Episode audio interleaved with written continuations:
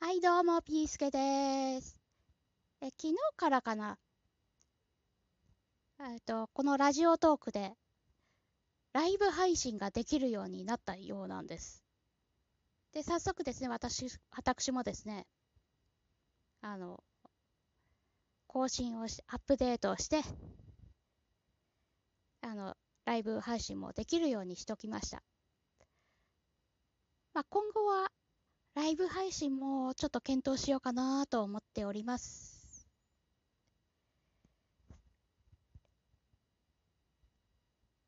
えいかがですか？ライブ配信。で、時々、時々ライブ配信やるとね、まあ、結構、いろんなものも聞けるのかなっていう気がします。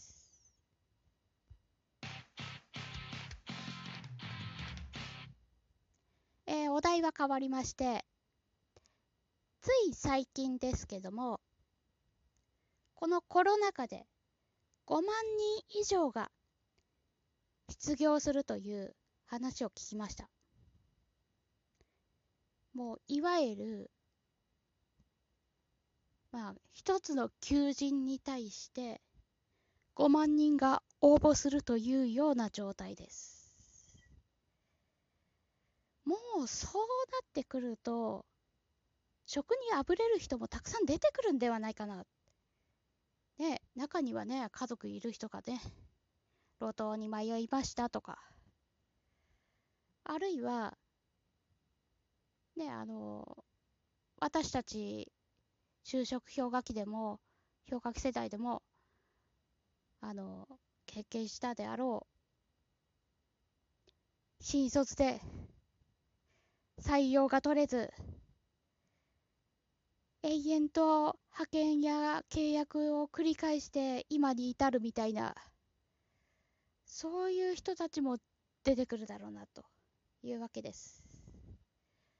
まあそうなってくると、解雇される順番としては、非正規から始まって、で、最終的に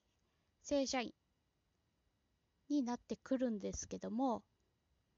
このコロナ禍では、ちょっとそれが早いようで、非正規の方はまあ、真っ先に切られるんですが、それと同時に、正規の方ももう切られ始めてんですよね。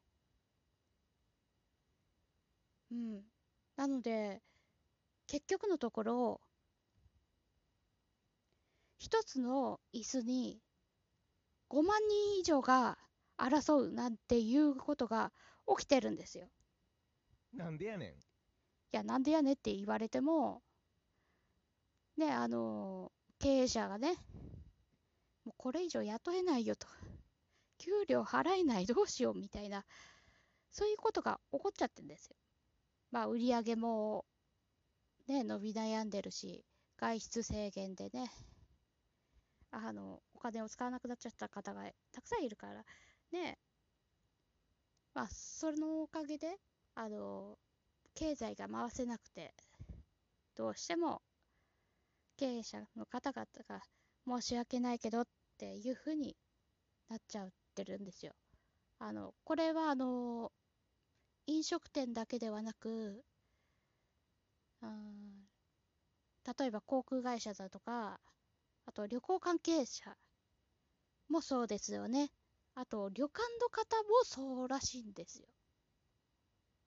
まあ、それであの GoTo キャンペーンなんていうものもやってるんですけども、これもなんかやっぱり二極化はしてるようです。まああの GoTo キャンペーンを利用してね、豪華なホテルに泊まってきたっていう人もいれば、まあうちの地域は GoTo キャンペーン対象外だから、ねえ、もうどこにも行けないや、なんていう人たちだっているだろうと思います。まあね、あのウイルスのおかげですから、それは。まあ仕方ないといえば仕方ないのかなと。でも拡大し、感染拡大してしまったら元も子もないですからね。まあ私はちょっとそれましたけど、まあ、要は旅館だとか、まあ、航空会社とか、まあ、お金を使ってもらって、それで経済回してもらえればななっていうような策らしいんですよ。まあ、ねえ、経営者としては、ぶっちゃけると感染者も来てしまうのではと いうあの不安とかも当然ながらありますよね。まあそうなってくるともう信頼の問題とかにもつながってくるのかなと。であとはですねなんか製造業も入り始めてるのかなみたいなところもあるのですがうーん製造業はものによりますね。だって製造業のまあ例えば車だとし車だとかっていうんであればまあ買う人は少ないだろうとは思うんですけども例えばマスク工場とかあるいはそうですね食品工場とかあとうん、何があるかな。ね、あの、あ、そうそうそうそう。パソコンだとかスマホとかそういう機械系のものとか、あとはキャンプ用品とか、そういうところを作っている工場だと、ね、あの、結構需要が高いから、ね、そういうところはやっぱり人手も必要なのかなという感じもします。